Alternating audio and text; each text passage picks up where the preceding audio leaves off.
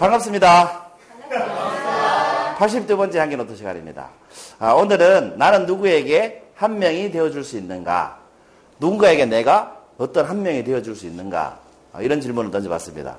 이 한 명이란 말이 굉장히 애매하지만 여러분 제가 들려드리는 얘기를 듣다 보면 이 한 명에 대한 감이 오실 거라고 생각합니다. 사진을 하나 보여드릴게요. 저 결혼식 때 찍은 사진인데 두 번째 보시니까 기분이 어때요? 네. 잘 보겠습니다. 전 제가 봐도 참 괜찮은 것 같아요. 그래서 이 사진 때문에 이제 라식 수술할까 말까 고민해 본 적도 있습니다. 안경을 벗는 게 더 나은 것 같다는 생각이 들었어요. 그래서 의사한테 상담하러 간 적이 있어요, 실제로. 라식 수술을 하려고. 그랬더니 의사가 그러대요. 곧올 텐데 뭐하러요? 그래서 뭐 수술해도 곧 돋보기 껴야 된다고 하지 말라고 하더라고요. 그래서 포기하고 살고 있습니다. 이 사진은 멋있는데 만약 이 사진에다가 이런 글자를 넣으면 어떻습니까? 굉장히 어색하죠. 이런 글자를 놓고 제가 이렇게 활동했던 적이 있습니다.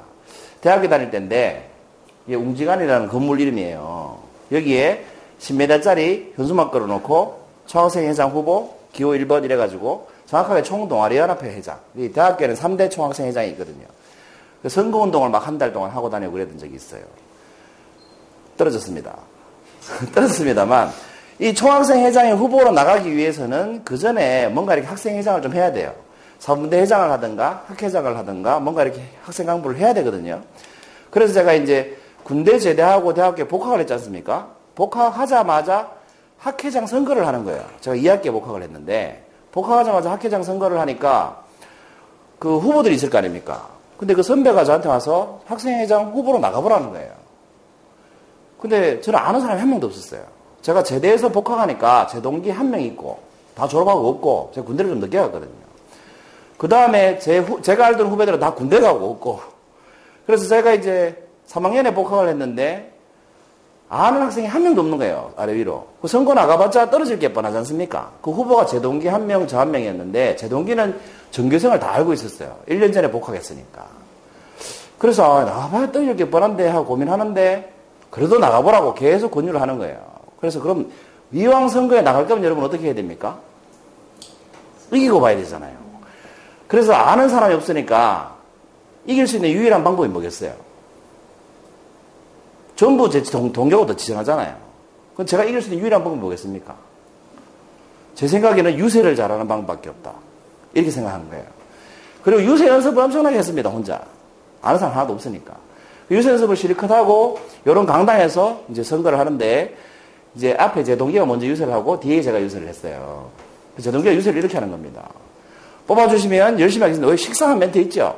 뽑아주시면 열심히 하겠습니다. 뭐 안 뽑아주셔도 열심히 하겠습니다. 뭐 애정이 많고 뭐 여러분의 일꾼으로서 뭐 이렇게 유세를 하더라고.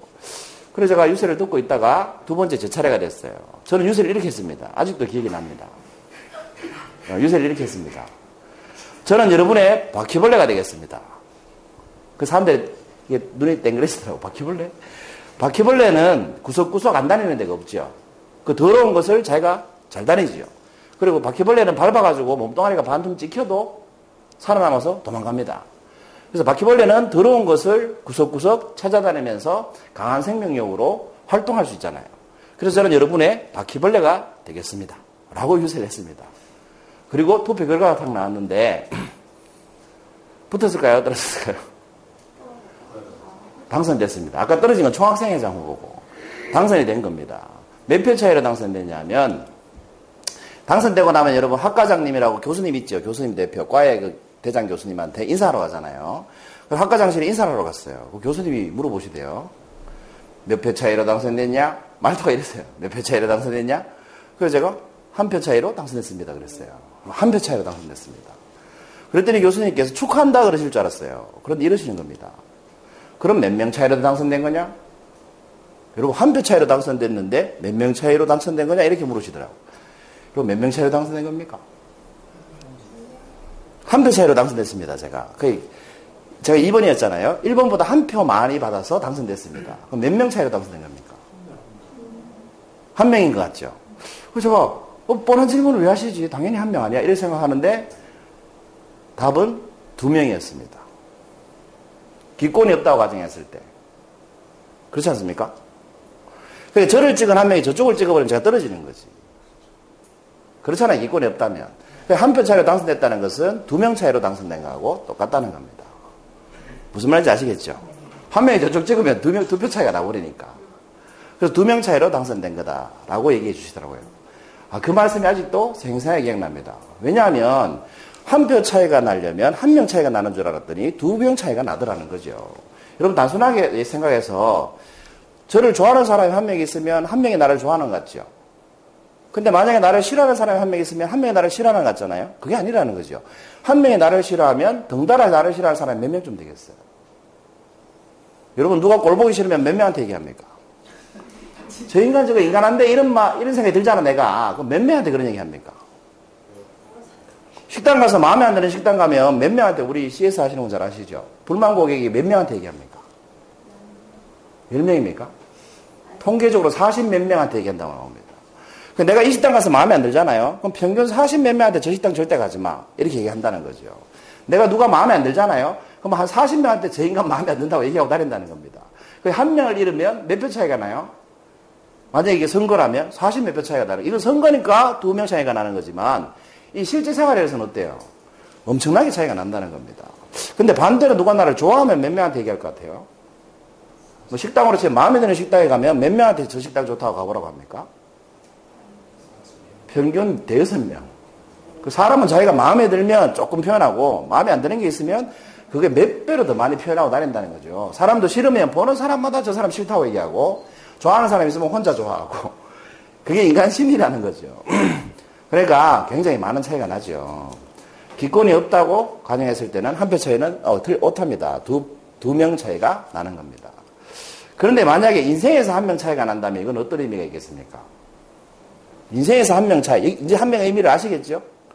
내 편이 되어줄 한 명이 있을 수가 있고, 나의 적이 될 한 명이 있을 수가 있잖아요. 그 인생에서 이런 한 명의 차이가 난다면, 인생에서는 어떤 의미가 있겠어요?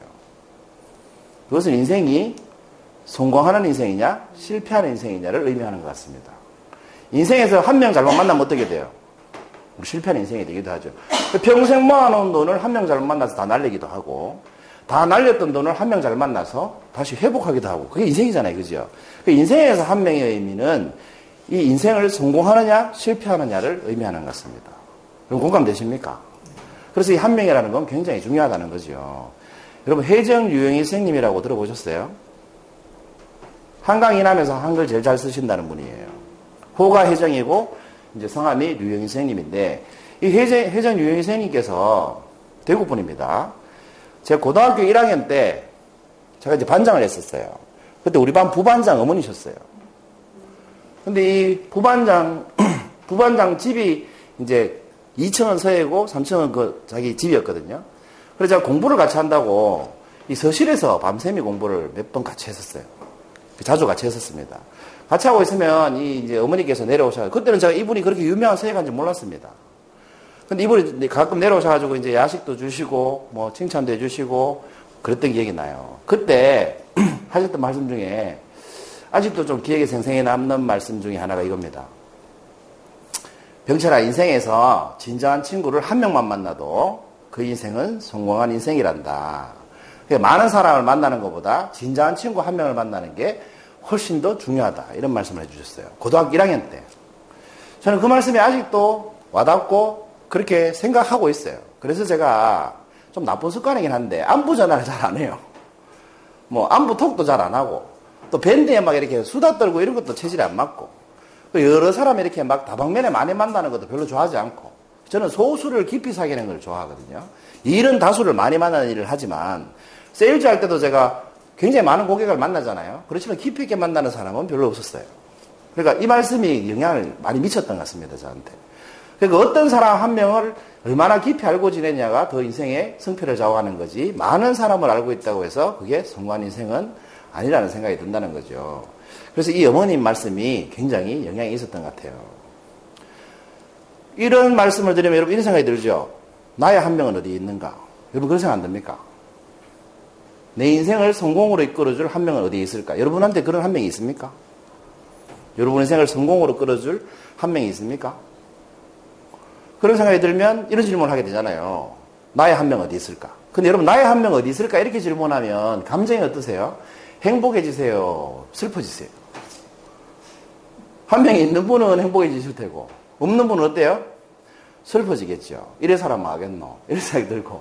그렇지 않습니까? 그럼 이 질문은 옳은 질문인 것 같아요? 좀 문제가 있는 질문 같아요? 좀 문제가 있는 질문 같아요. 여러분, 나의 한 명 어디에 있을까? 나를 행복해 줄 사람, 하게 해줄 사람 어디 있을까? 나를 성공하게 해줄 사람 어디 있을까? 이렇게 질문을 하면 인생을 좀 방황해야 되지 않을까 싶어요. 그런 사람을 찾아다니느라고 인생을 좀 방황하게 될 것 같아요. 행복을 찾아서 평생 방황하고 다니는 사람처럼. 방황할 것 같아요. 그죠? 그래서 질문을 바꾸는 게 좋을 것 같습니다. 나의 한명 어디에 있는가가 아니고 어떻게 질문해야 되겠습니까? 나는 누구에게 한 명이 되어줄 수 있는가? 라는 질문을 하면 어떻겠습니까? 나는 그러면 여러 명에게 그 한 명이 되어줄 수 있죠. 그럼 그 여러 명 중에 누군가는 나를 그 한 명이라고 생각해 주지 않겠습니까? 그러면 나의 한 명은 여러 곳에 여러 명이 존재할 수 있다는 거죠. 그래서 오늘 향기 노트 제목을 이렇게 정했던 겁니다. 나는 누구에게 한 명이 되어줄 수 있는가? 누군가가 나에게 한 명이 되어주기를 바라지 마시고 내가 누군가의 한 명이 되어줄 수 있기를 바란다면 나의 한 명은 여러 명이 될 수 있다는 생각이 듭니다. 그러면 삶도 어떻습니까? 방황하는 것이 아니고 행복해질 것 같아요. 여러분 해정 유행 선생님께서 쓰신 한글 서예 작품입니다. 이분만의 독특한 필체로 쓰신 거죠.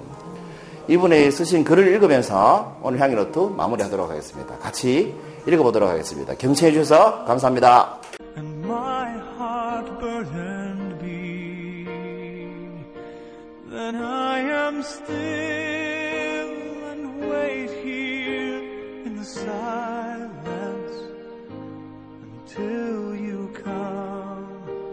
and sit